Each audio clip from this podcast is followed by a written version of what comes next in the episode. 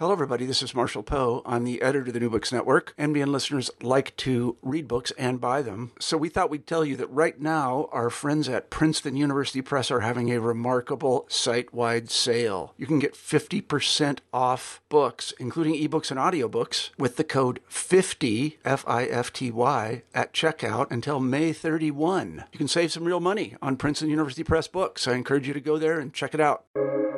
Welcome to the New Books Network. Hello, and welcome to New Books in Philosophy, a podcast channel with the New Books Network. I'm Carrie Figdor, professor of philosophy at the University of Iowa. I'm co host of the channel along with Robert Talisse, Sarah Tyson, and Malcolm Keating.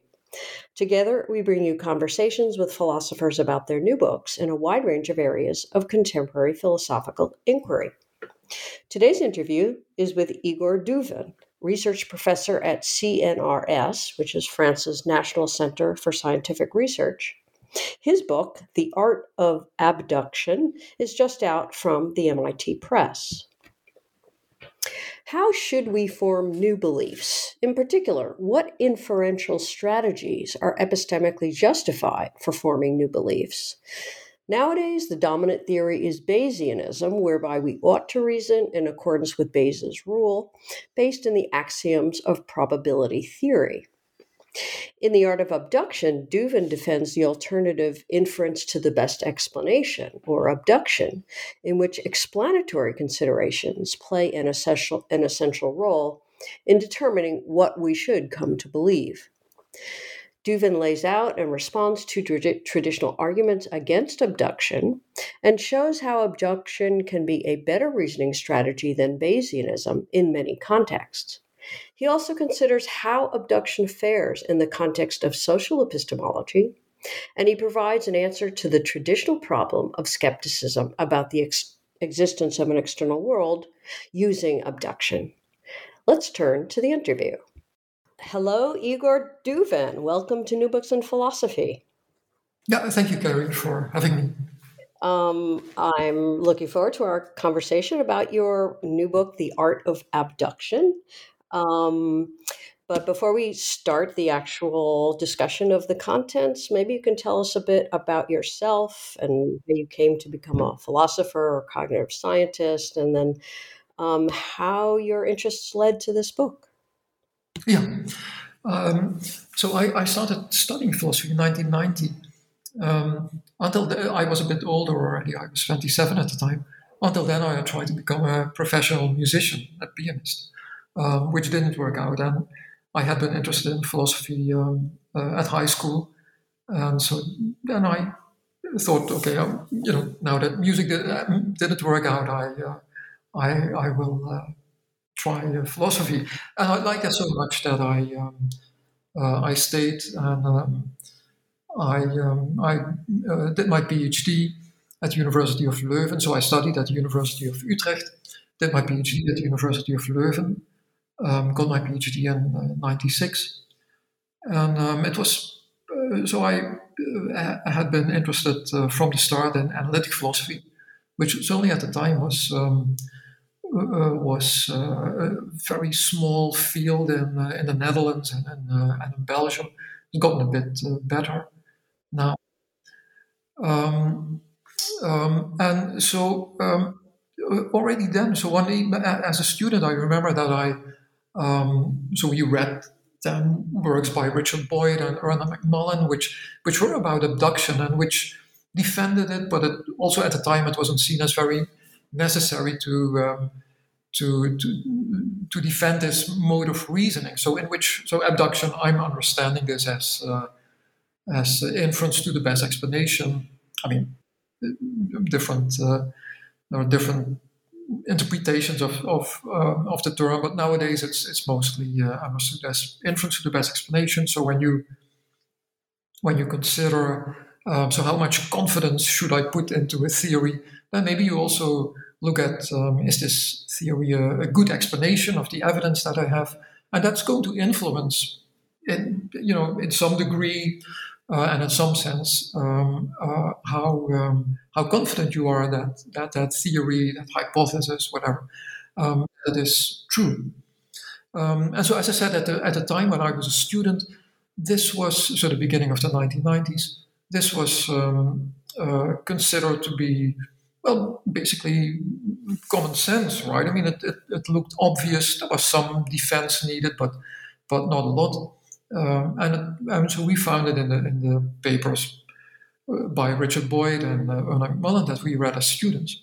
But then at the same time, and I I came this to know uh, this literature to know uh, came to know this literature only a couple of years later when I started as a PhD student. Um, so there were uh, some people who had started uh, uh, criticizing abduction, um, mainly people who had been attracted to, to Bayesianism, which was at the time still uh, very new. And uh, um, uh, so it was a, very small group of people um, back then who advocated Bayesianism. So Bayesianism is basically the idea that probability theory and, and Bayes theorems, or particular rule for um, you know how to change your subjective probabilities, your degrees of belief when you receive new information. Um, so uh, this view was not compatible with any interesting version of uh, of abduction, and it was mainly uh, Bas van Fraassen who um, who had who was publishing at the time about um, uh, so how, how how Bayesianism was actually the the right epistemology.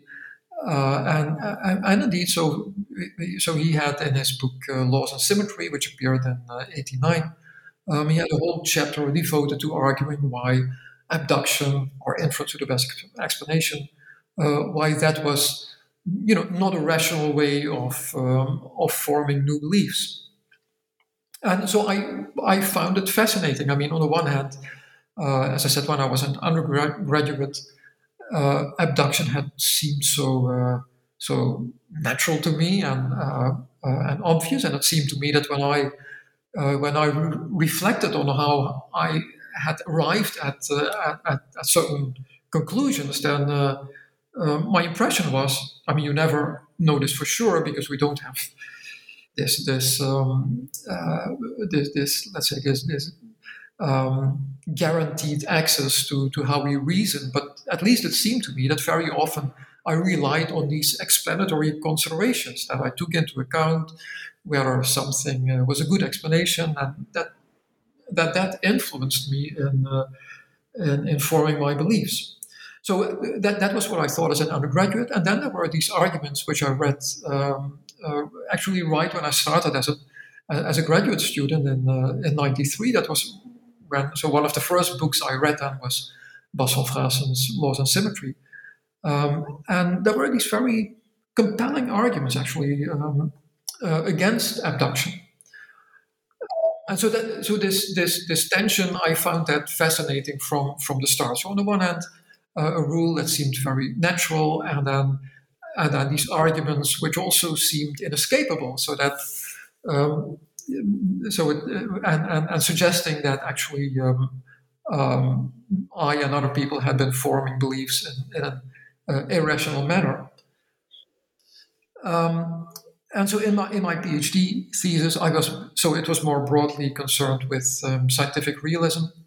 So the idea that you know the we, we, we can be justified in believing our best scientific theories. Maybe they're not completely true, but we we, we can believe that they are they're getting closer and closer to the truth and, and basically what they say about things that we cannot observe uh, by the naked eye that still they they exist or most of them exist or um, uh, so th- that was a, something that uh, Bas van at least on one interpretation of his work, denied.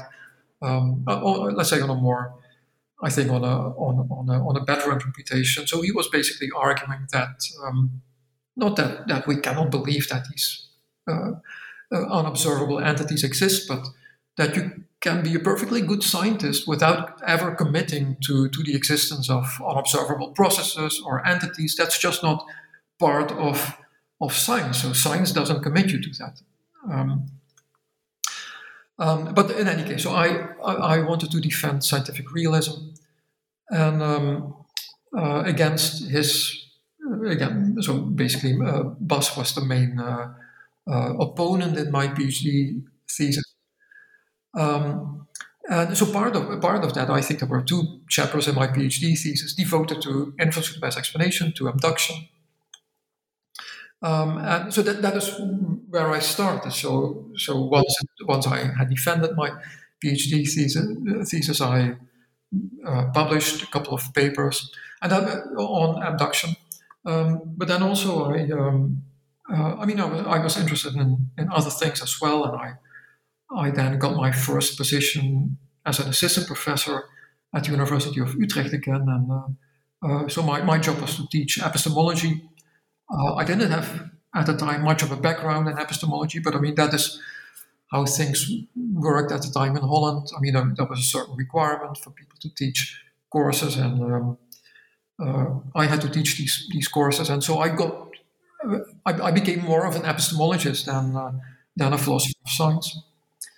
Um, but from time to time, I I, um, uh, I came back to uh, abduction, and when I had an idea, I worked on it, um, and then only so I, I, got more seriously interested um, uh, in it when a little bit by coincidence I had uh, started. So I, you know, I, I, I was an assistant professor in Utrecht, and then I uh, got an uh, associate professorship in uh, Rotterdam at Erasmus University. And then I got a full professorship at the University of Leuven. And uh, when I was in Leuven, uh, by coincidence, I started collaborating with um, a psychologist. With, so, with, so the psychology department is right next to the philosophy department in Leuven. And um, uh, I came to know a couple of the people working there. and I, so I started doing empirical work myself. Well, first, you know, for the first couple of years, uh, relying on the uh, on the experimental skills of my colleagues in the psychology department, and then later on, I. Um, I, I, I, got a bit of confidence and I, I was confident enough to, to run um, some experiments on, on my own or again with new people I had come to know, know in the psychology uh, community. Um, and so th- this was uh, so the first time that I could actually do some empirical work on uh, on abduction. So, I mean, were, were people really changing their degrees of belief, um, influenced by um, by by explanatory considerations? There was some work in in psychology on explanation, but so Tania Lombrozo and her group um, had had done some great work on that uh, and, and are still sometimes working on that. Um, th- there was a lot of work on um, how explanation um, somehow factored into changing our uh, beliefs or, or, changing our degrees of belief.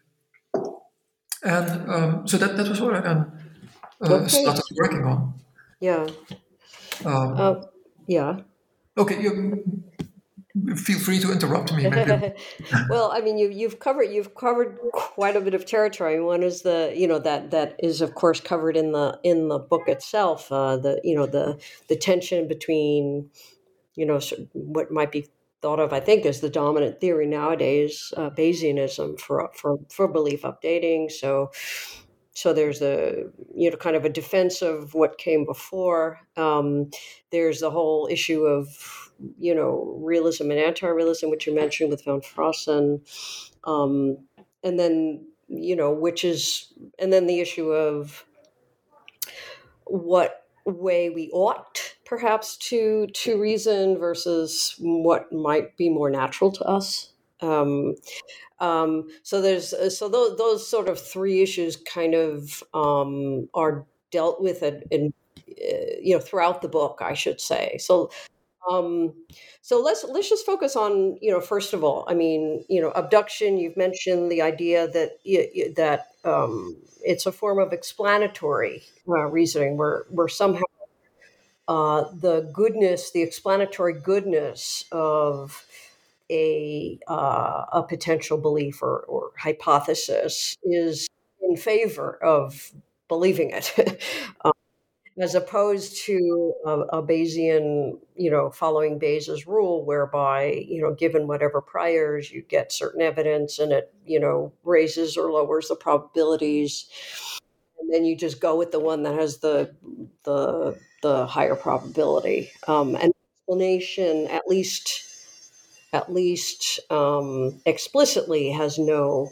has no explicit role in in that. Okay, so so um, maybe we should go back to. I mean, you know, von Fraassen, as you said, his uh, you know defense of anti-realism also included an attack on abduction on best explanation. So maybe it might be a good idea to start with that.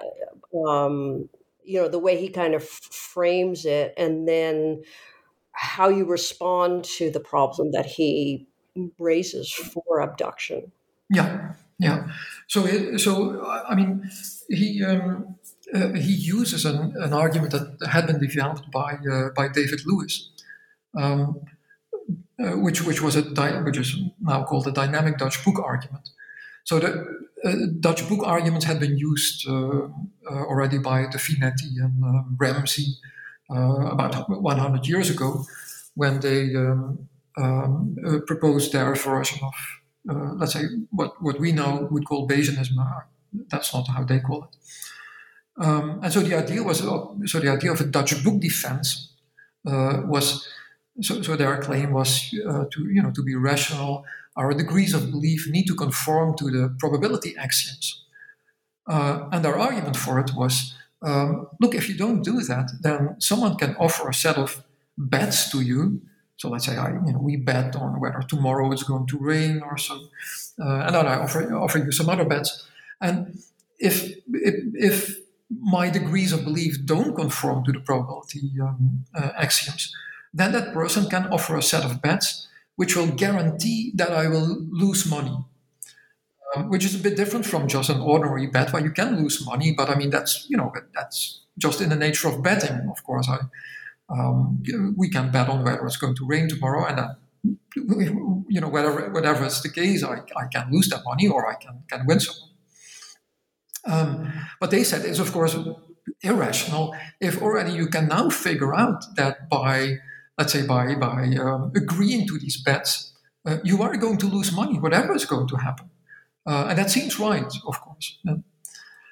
Um, and uh, but then it, those Dutch book arguments, so they are now called static Dutch book arguments. Uh, so they're meant to justify the probability axioms, but they don't do anything to justify this uh, this dynamic principle of belief change. So as I said, you know, when when you receive new information, uh, then well, typically you will uh, change your degrees of belief, maybe just slightly.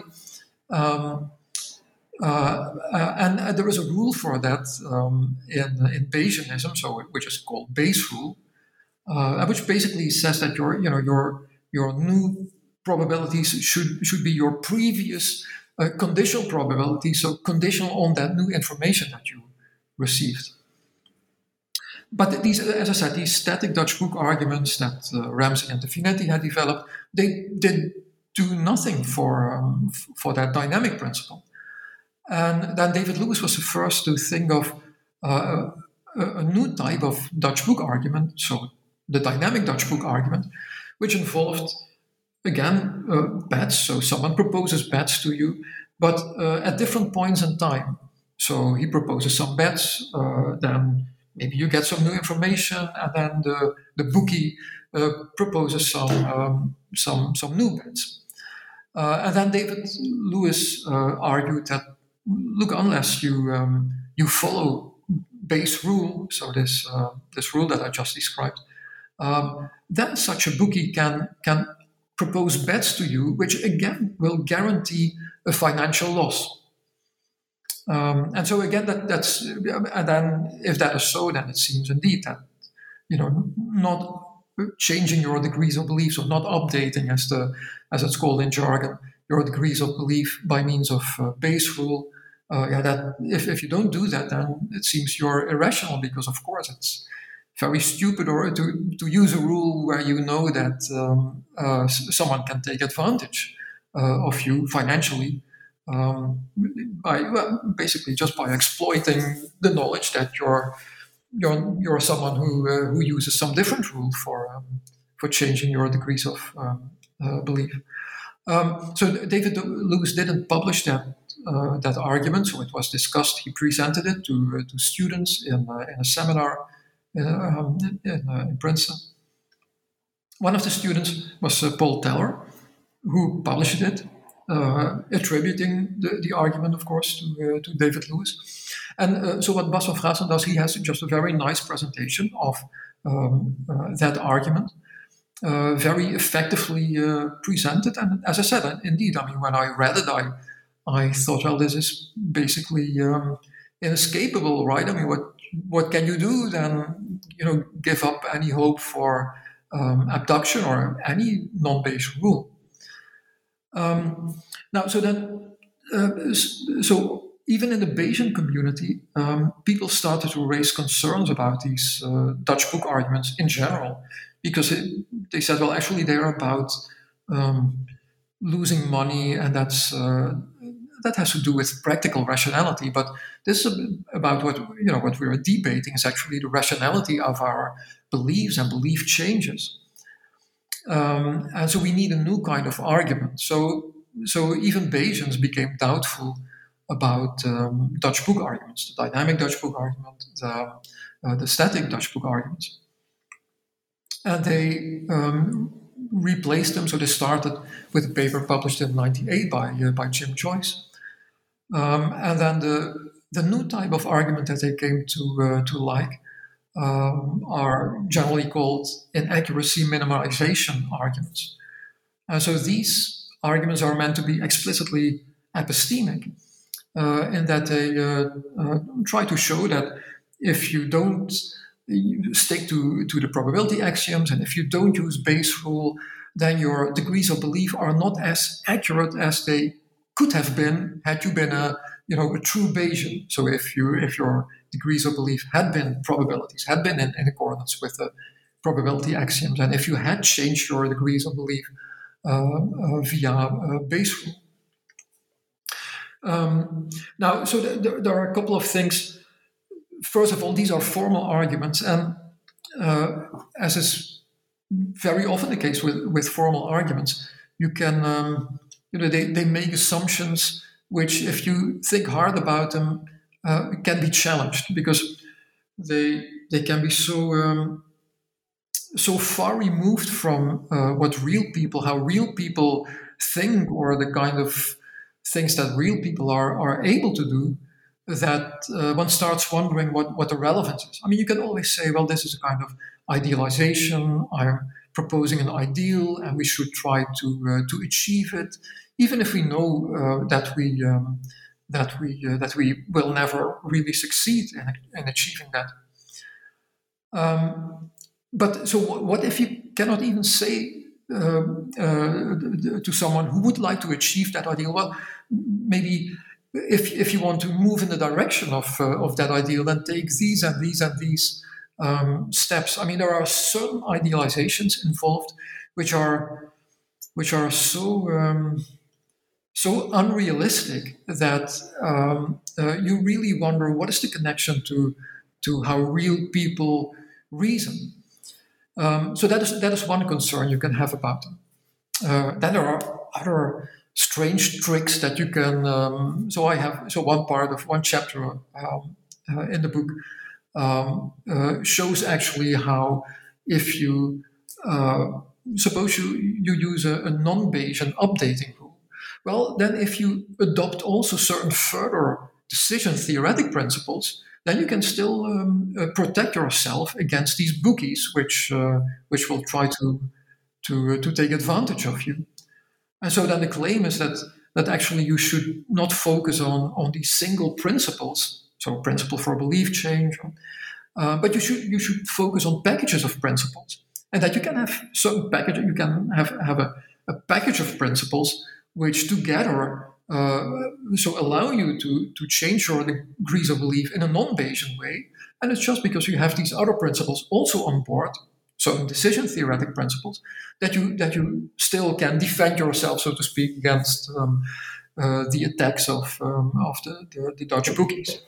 Right. So let me just um, so uh, yeah, one of the one of the arguments that you make uh, in the book uh, against Bayes, not really. I shouldn't say against Bayesian models of reasoning, but against the idea that all of our, you know, the, what what you call Bayesian imperialism, right? The idea that you know all good reasoning uh, updating should be Bayesian, um, it, uh, and that if if it looks like there are explanatory considerations, um, they're they're in some way secondary, right? Um, um, but your your response is essentially that um, there are many contexts in which abduction, you know, inference to the best explanation is actually more, uh, you know, you call it ecologically rational. I, I think of it as, you know, sort of on the model of ecological validity.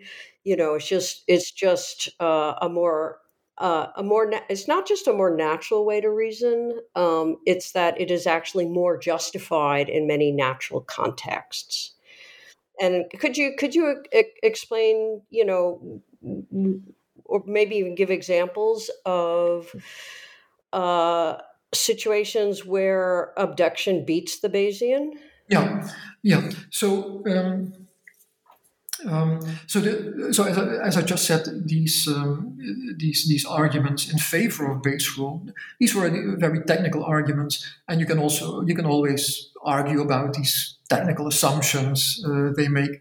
Um, I thought actually the the, the more the, the, better response is well better. I mean you can you, you can do both, but so for me the more convincing uh, response is that suppose we grant these arguments. So suppose uh, we say, yeah, the, you know, the dynamic Dutch book argument is fine, and the inaccuracy uh, minimization argument is fine, at least insofar as they show that if you use um, a non-Bayesian rule, then there can be some cost attached to that. And then the further question that, that somehow Bayesians have always avoided to ask is, well, suppose there is a cost attached to that in itself that that's not telling at all because there might at the same time be a, a, a, compensating advantage you know because it's it's quite normal in ordinary life. We pay for things and we're happy to do that as long as we get something in return for for that. So why why not here you know? And and the ideal is in, indeed that um, if maybe so not not across the board. That is not not what i want to claim. But if you look at specific context um, then we can uh, we can compare Bayes rule for instance with uh, various versions of abduction. I mean one of the one of the themes of the book is also that uh, of course a criticism has been that abduction is it's just a slogan you know it's uh, just a claim that explanatory considerations are confirmation theoretically relevant or something like that. It's very, very vague. Um, and then my response is that um, uh, so people who like abduction should uh, accept that. So it's indeed abduction is a kind of slogan, but it has to be articulated differently in different contexts.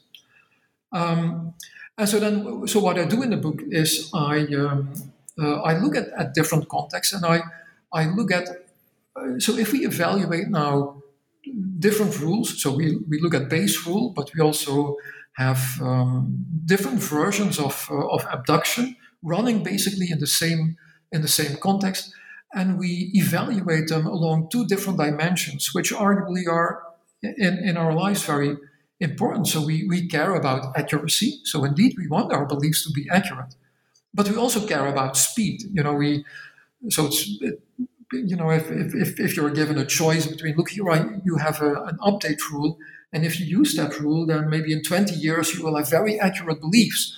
But uh, in, the, in the interim, maybe in, in five years, your, your beliefs may still be very inaccurate.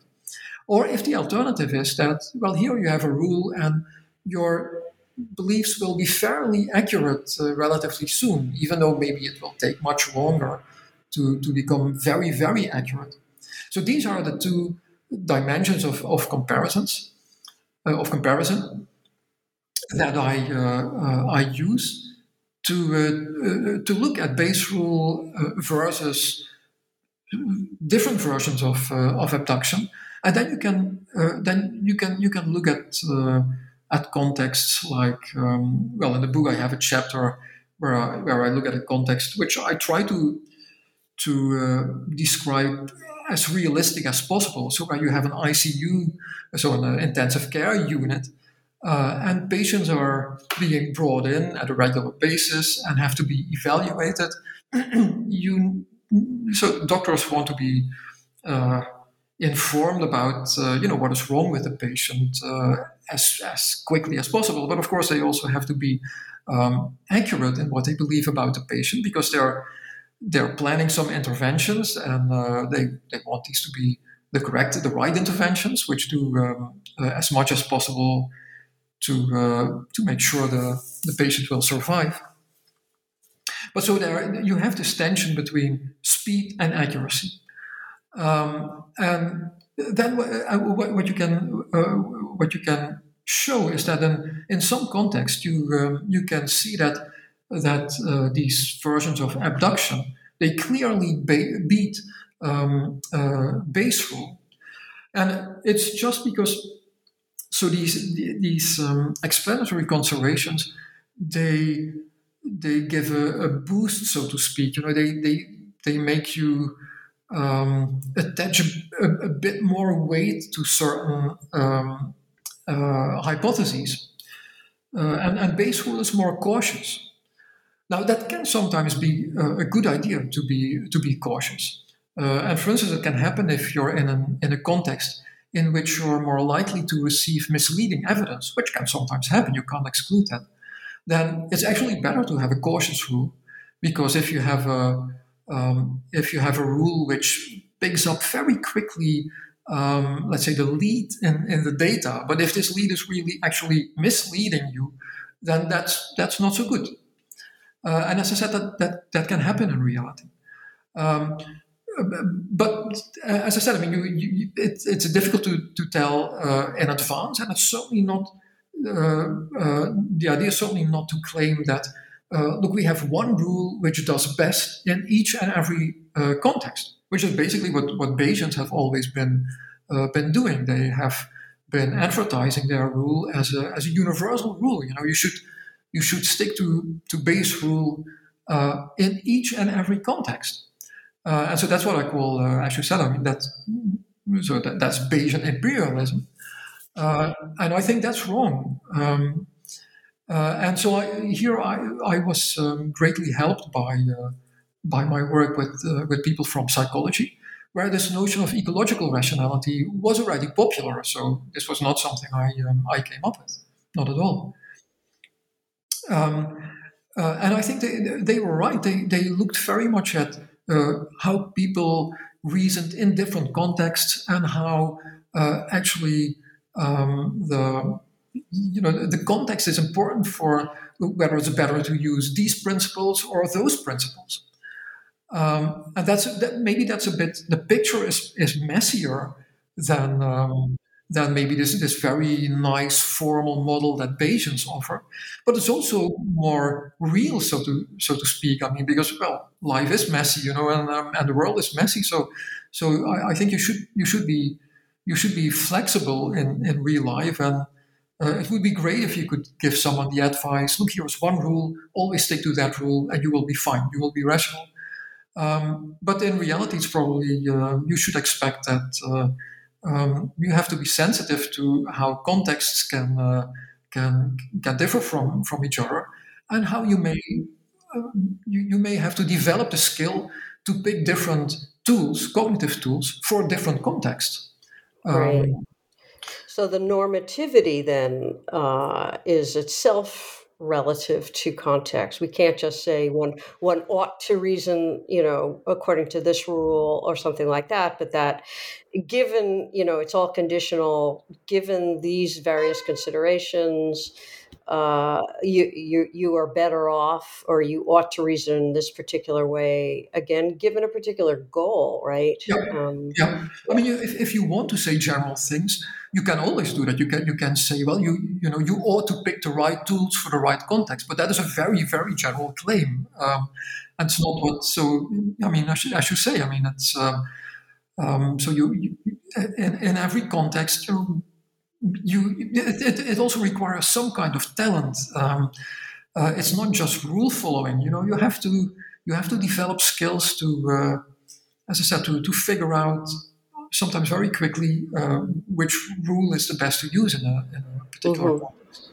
So, so your answer, so Van Fraassen, um, you know, who, who we mentioned before, I mean, he he kind of articulates the, you know, the problem of, uh, you know, using explanatory considerations, um, you know, IBE inference to the best explanation. What's the best of the ones that you consider? And those could all be bad. And so maybe you take the best of the of the few that you consider, but they're all pretty bad. And so that's you know that there's certainly no no obvious justification for reasoning that way. Um, and I, I take it your response is well.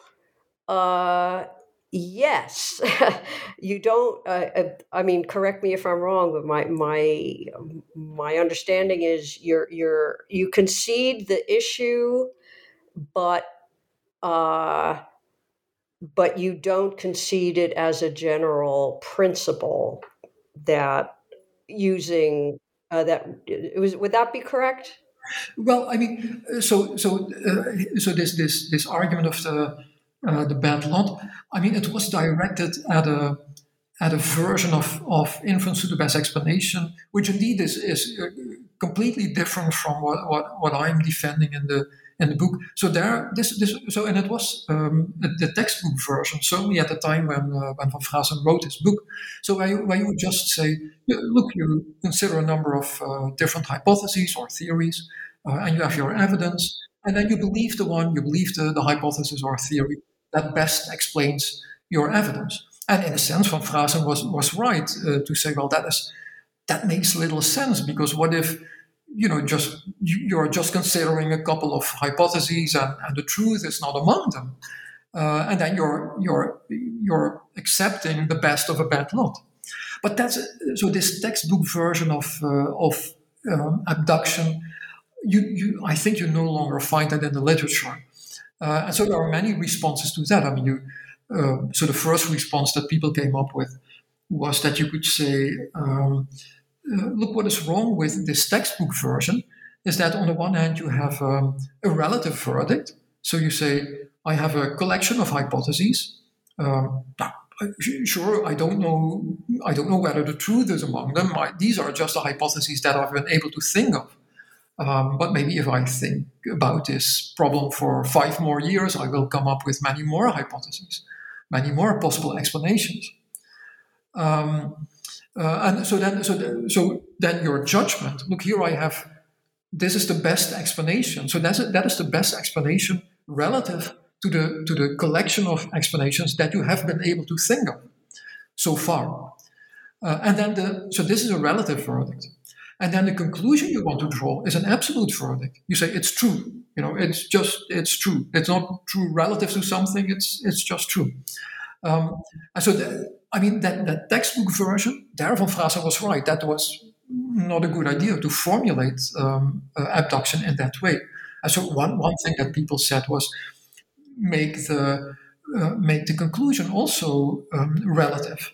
So you can say, well, this this hypothesis is the best explanation of this collection of hypotheses that I uh, have been able to think of, and then make the conclusion uh, well, this hypothesis is closer to the truth than any of the other hypotheses that I have been able to think of so far. So that's only one way uh, around it.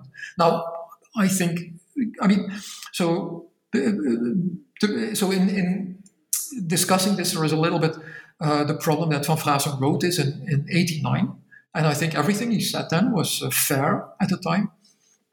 But he, as far as I know, and I'm, I'm pretty sure I uh, I know also his later work. I, I, don't think he ever came back to uh, inference to the best explanation or abduction. So I don't know what he would now say about these Dutch book arguments in light of you know already the, the criticism from the Bayesian community. Um, and I, he would certainly admit that by now there are many uh, better uh, articulations of this idea of abduction than um, than, than when he criticized it. Um, so I think the, the, the bad lot uh, argument, I think that has been that what that can be circumvented in many ways, many many different ways, and certainly that so the, the way I think of abduction, well, then you you you don't have to deal even with that with, with that argument. But there are other people who um, who solve it in their own way. So um, I think I, I, I haven't seen much discussion of that that argument lately, and I think it's for the reason I just uh, mentioned. Okay. Okay. Um, so one of the, um, I mean, one of the things that you get into, um, which struck me as quite novel, was uh, abduction uh, from a social epistemology perspective. So, you know, for the most part, I mean, we, we have been talking and taking for granted of the, you know, sort of traditional individualistic um, epistemology where it's like, how should I update my beliefs, right? Um, and and I take whatever considerations and and go from there. Um, uh, could you say a bit about how you see abduction? You know, when we're not talking about the individual reasoning so much as you know either individual reasoning in the context in a social context or even uh, social cognition, you know, by by groups. Yeah, yeah, yes. So I, ha- I have one uh, one chapter in which I I look at abduction from the perspective of social epistemology. Um, because, as you said, I mean, uh, epistemology has mostly been this um, purely individualistic epistemology. Um, uh, so starting well, but in any case, so the the um, let's say the the image associated with this is uh, Descartes, who uh, who is you know thinking uh, just from his first person perspective about what he can know and what he what what, what he can believe for sure, um, and he doesn't take any other people um, into account. Um, and so social epistemologists started to wonder, well, may this not make a, a big difference once we start thinking about it's it, it, it's not just the individual thinker, we don't discover the world on our own. We are we rely on uh, on our parents and our friends and our teachers, and, and, we have discussions with many people, and all of that contributes to what we what we believe, and also arguably to uh, to what we know. Um, and uh, I think there, there were some very good arguments. So Alvin Goldman uh, did a lot of uh, uh, groundbreaking work in in this area. Um, and so they, from then on, people have, uh, or many epistemologists in any case, have been uh, uh, taking the social perspective uh, much more seriously. Um, for a while, uh, this this was still uh, so we, it, it was as if we moved from an epistemology of one person um, to an epistemology of two, per, two, two persons. You know, where so a lot was about testimony, um, and so true, we didn't just consider the, the isolated thinker, but now it was one thinker in, in relation to, to another uh, thinker. Um, and then, uh, so at the same time, in a, in a somewhat different field, um, I think uh, pioneered also by, by social scientists, um, people started working on, on models which included actually many agents, could be really many uh, agents. So where you had computational models um, in which agents interacted with each other and in which um, maybe a consensus could emerge or a polarization could emerge. Um, many things could happen in ways which are which were not predictable. So even if um, even if you look at communities which form beliefs in a very simple way or degrees of belief in a very very straightforward way, uh, then still if you also um, add a social component, so I'm, you know, I, I, I'm discovering the world maybe partly on my own. I, I receive evidence from my senses, but also I talk to you. Uh, you tell me things. Uh, I change my uh, beliefs also on that basis. Um, and the same for you. And but then we interact with again with other people, and um, so this this this this web of interactions, uh, it becomes very uh, it can become very complex, and it can become impossible to predict what is what is going to happen to the to the to the beliefs of the of the members, and will they come to agree on something, or um, you know maybe if they come to agree on something very quickly? May that actually be detrimental to to the epistemic state of the whole community? You know, really seen as a community. So if it's a community of scientists, may may they come to uh, uh, to to adopt some some false theories because they they are influenced way too much by uh, by each other, and there were some people with very very mistaken beliefs, and they somehow infected. They were able to very quickly infect the whole uh, community. Um, and again, that is not uh, predictable if you just even if the as I said if the if the if the ways in which all these agents individually change their um, beliefs or degrees of belief and in which they respond to to interactions with others, even if these rules are very simple, then if there are just enough interactions, then what comes out of it, you can't figure that out. You have to run computer simulations. Um, and then sometimes the, the, results can be very surprising, and then sometimes you can uh, you can explain why you get that result, and sometimes you can't, or that can be difficult in any case. Um, and um, so, the, so, so, so the question I asked was, um, so there was there was some work on uh, on this, but but none in relation to uh, abduction. So what if uh, these agents individually use some form of abduction to um, to uh, to change their degrees of belief, or what if you have a kind of a mixed community? You know, some change their degrees of belief by means of uh, a form of abduction, and others use Bayes rule. Uh, and what if they are in, in competition with each other for you know some scarce commodities or just for a survival? Um, so one of the things I do in, in the book, I run a, an evolutionary algorithm which uh, which has been developed about 20 years ago or so. Um, I think now exactly 20 years ago, um, and it it mimics um, in a way, evolution. So there is uh, variation and selection. So people can change the ways in which they uh, uh, change their degrees of belief, can change various epistemic principles, can change the ways in which they interact with, with others, or can change the, the weight they give to the opinions of others. Um, so there are many variables. Um, and such an algorithm, I mean, on the one hand, it, it mimics an evolutionary process, and so already that can give you some insight. But also, it's uh, used even in engineering. It's used as an as an optimization algorithm.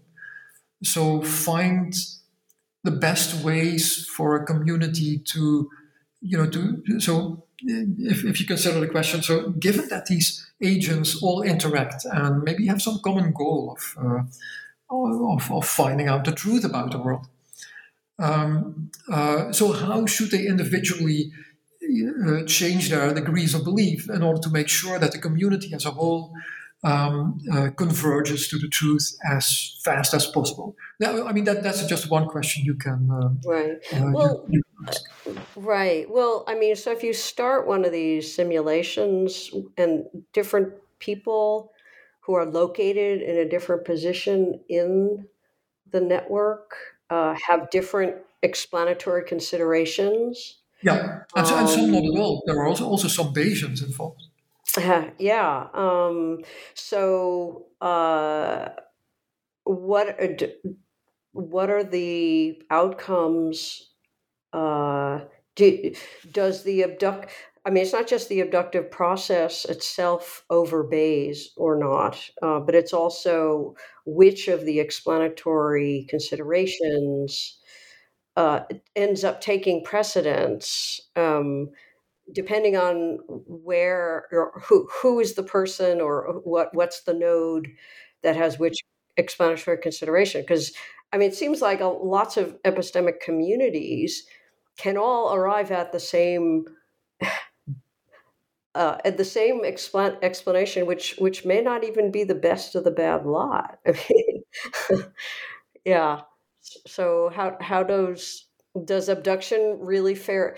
Maybe it fares better than the Bayesian, uh, but does it fare better in the sense of it's reliably generating uh, the best explanation out of whatever different explanations are present in well, the population? Yeah so, the, yeah, so the dimensions of comparison were again against speed and accuracy. Um, so, so how can I get this community to converge to the to the truth, or to get to, to get it as close to the truth as possible, as fast as possible?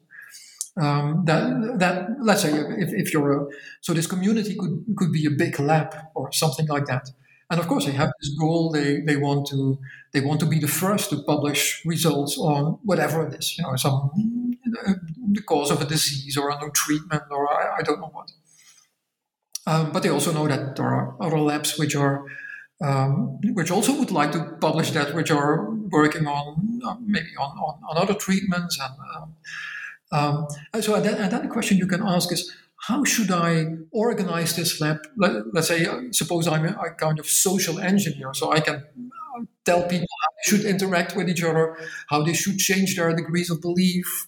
Um, so, if they judge explanations, uh, you know what kind of weight they should give to, to different factors, which may determine whether some something is a good explanation.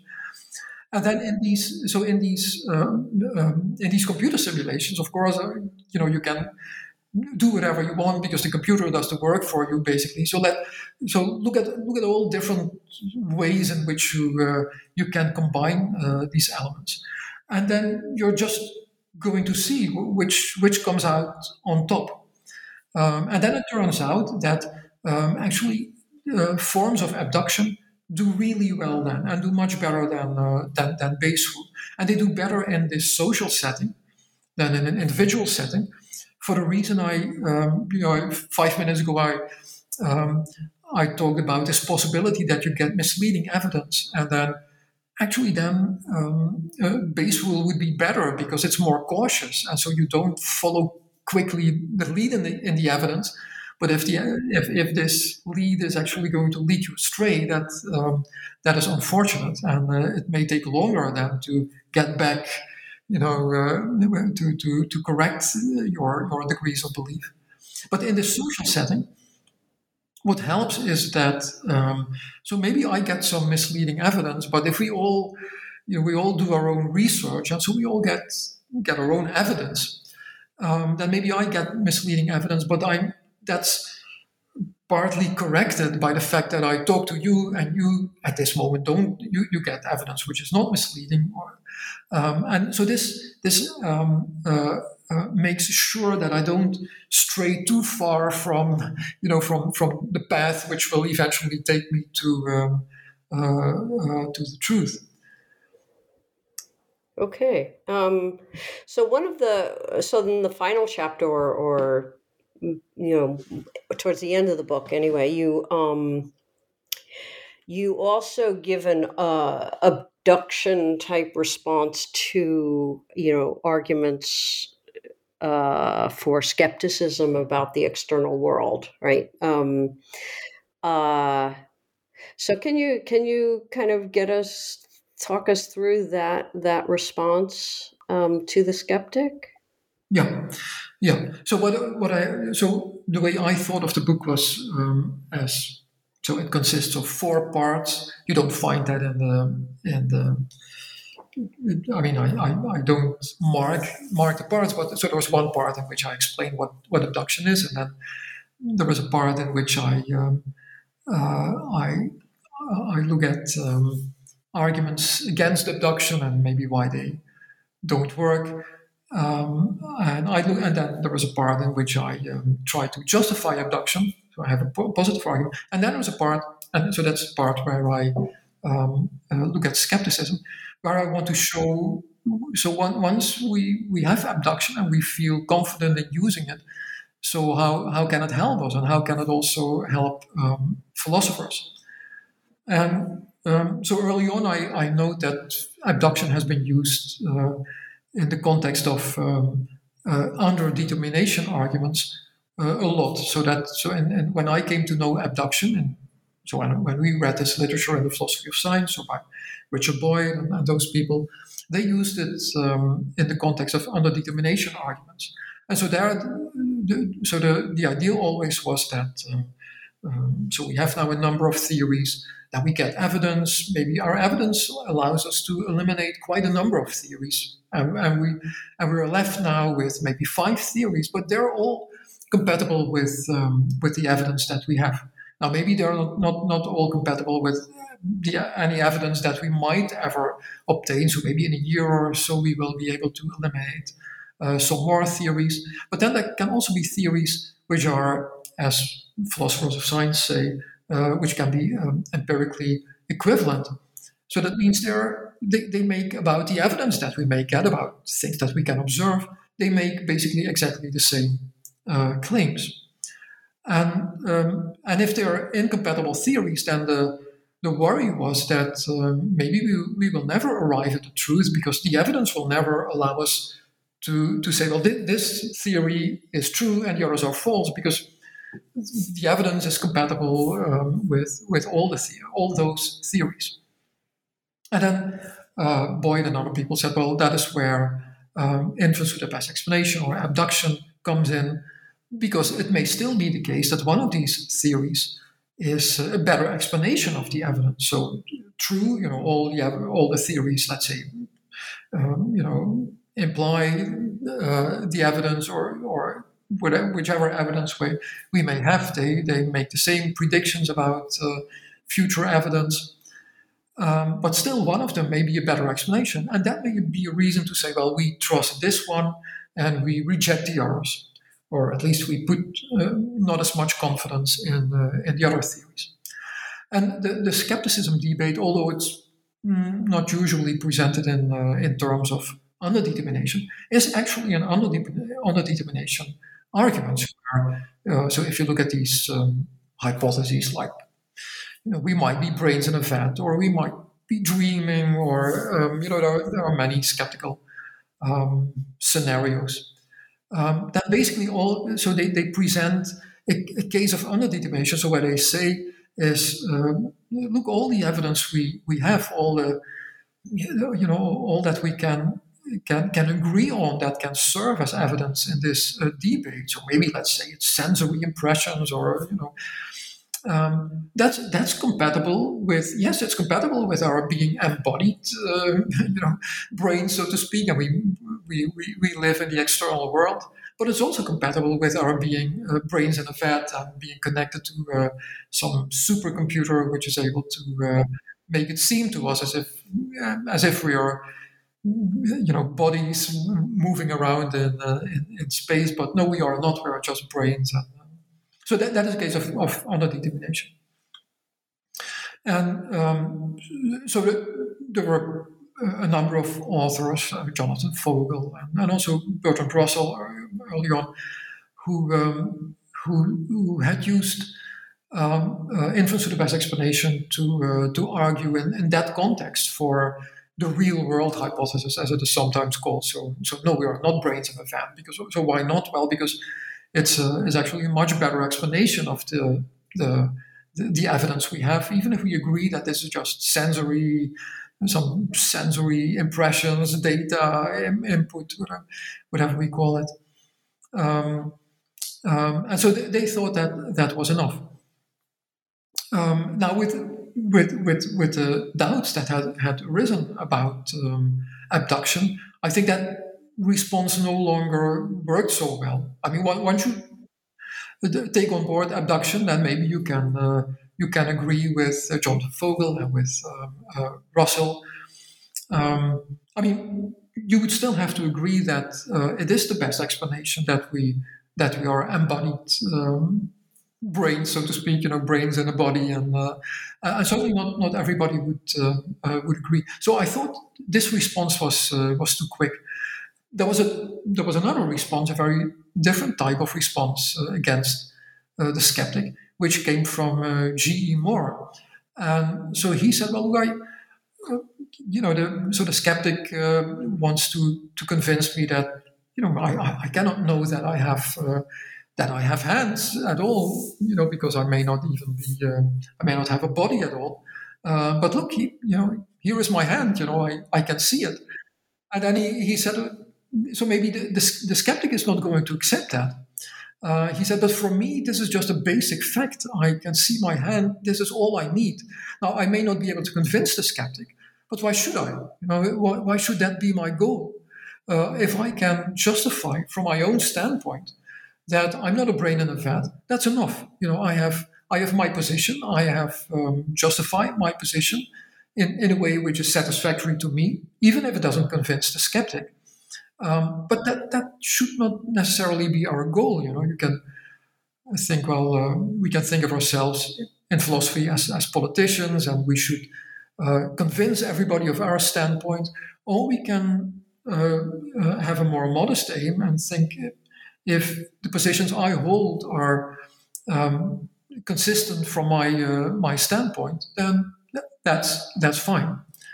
Uh, now I thought, yes, that's uh, uh, it's, it's, it's quite it's quite an ingenious response, but it's also so as I said, just as I just as doubts have um, uh, have uh, risen about abduction, I mean there are also legitimate doubts one can have about the reliability of sensory perception because we we sometimes um, uh, are misled by uh, by what we perceive. Now, uh, what I what I try to do in that uh, final chapter is um, uh, develop a response to the skeptic, which grants a lot to the skeptic, uh, and which says, "Well, what if I'm neutral? You know, I I, um, I I look at the possibility that I receive really evidence from the, the external world. And I look at the possibility that maybe I, you know, I, I, I have to remain completely uh, agnostic about the nature of this evidence. And I can just say that, it, well, it seems to me that, that the sun is shining, but I'm not going beyond that.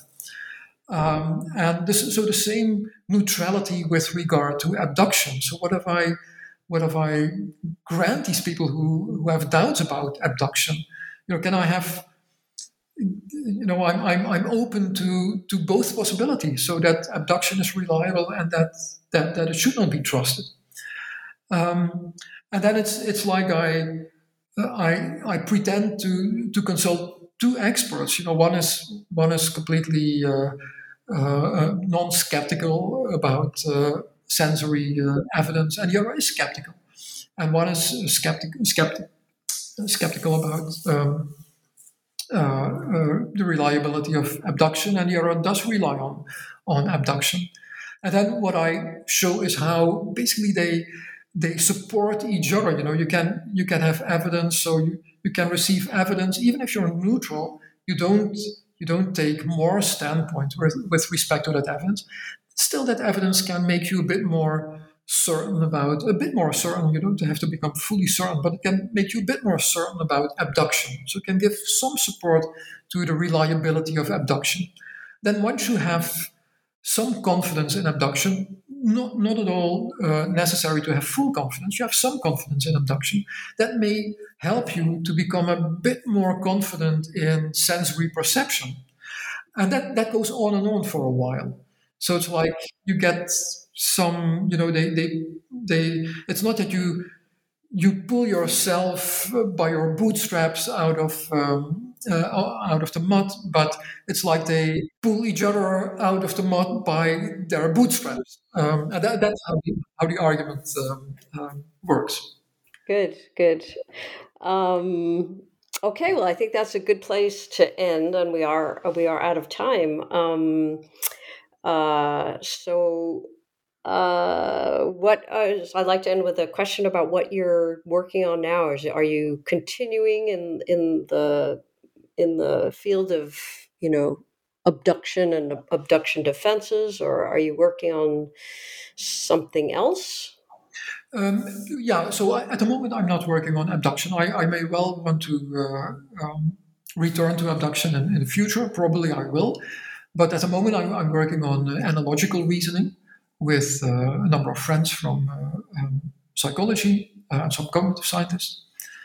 Um, and so it's a, not so different from abduction. So it's, a, I mean, it's, it's also a form of non-deductive reasoning where you take similarity relations um, into account, not explanatory um, factors, but similarity relations. Uh, I think is also uh, interesting. So there is some philosophical work on it, not a lot. Carnap did some interesting work. There's also some psychological work on it, but also not a lot. Uh, I mean, it depends on, you know, there so similarity can, can play many roles in reasoning, and some have been uh, well studied, but there are also some which uh, which which haven't been so well studied, and um, we're working on that. Um, and then I so I also uh, am interested in, uh, in conditional reasoning. Uh, I'm working on that again with together with um, psychologists, and I'm working on um, uh, agent-based approaches, not not in the context of of anything to do with abduction, but um, I mean this is a this is a, a field in its own right. Uh, so I just told you about it and how I how I uh, used it uh, in my book uh, in order to so in a defense of abduction. Uh, but I'm, I'm, collaborating with uh, Rainer Hegselmann, who's one of the um, main developers of a certain way of of um, well opinion dynamics, collective um, collective opinion dynamics. So we, and and we are uh, developing this more and studying uh, um, various belief forming mechanisms. Good. Okay. Um, well, I look forward to seeing uh, seeing some of that work in the future. Um, but in the meantime, we are we are out of time, and I just want to say thank you again, Igor Douven, for joining us in New books of philosophy. It's been a it's been I had a, I enjoyed your book very much, starting with the very first sentence, which was a joke, um, and uh, I hope other readers will also enjoy it as well. So thank you again. Thank you, Gary. Was, I enjoyed this conversation a lot. Okay. Bye bye. Okay, bye bye. You've been listening to an interview with Igor Douven, research professor at France's National Center for Scientific Research, or CNRS.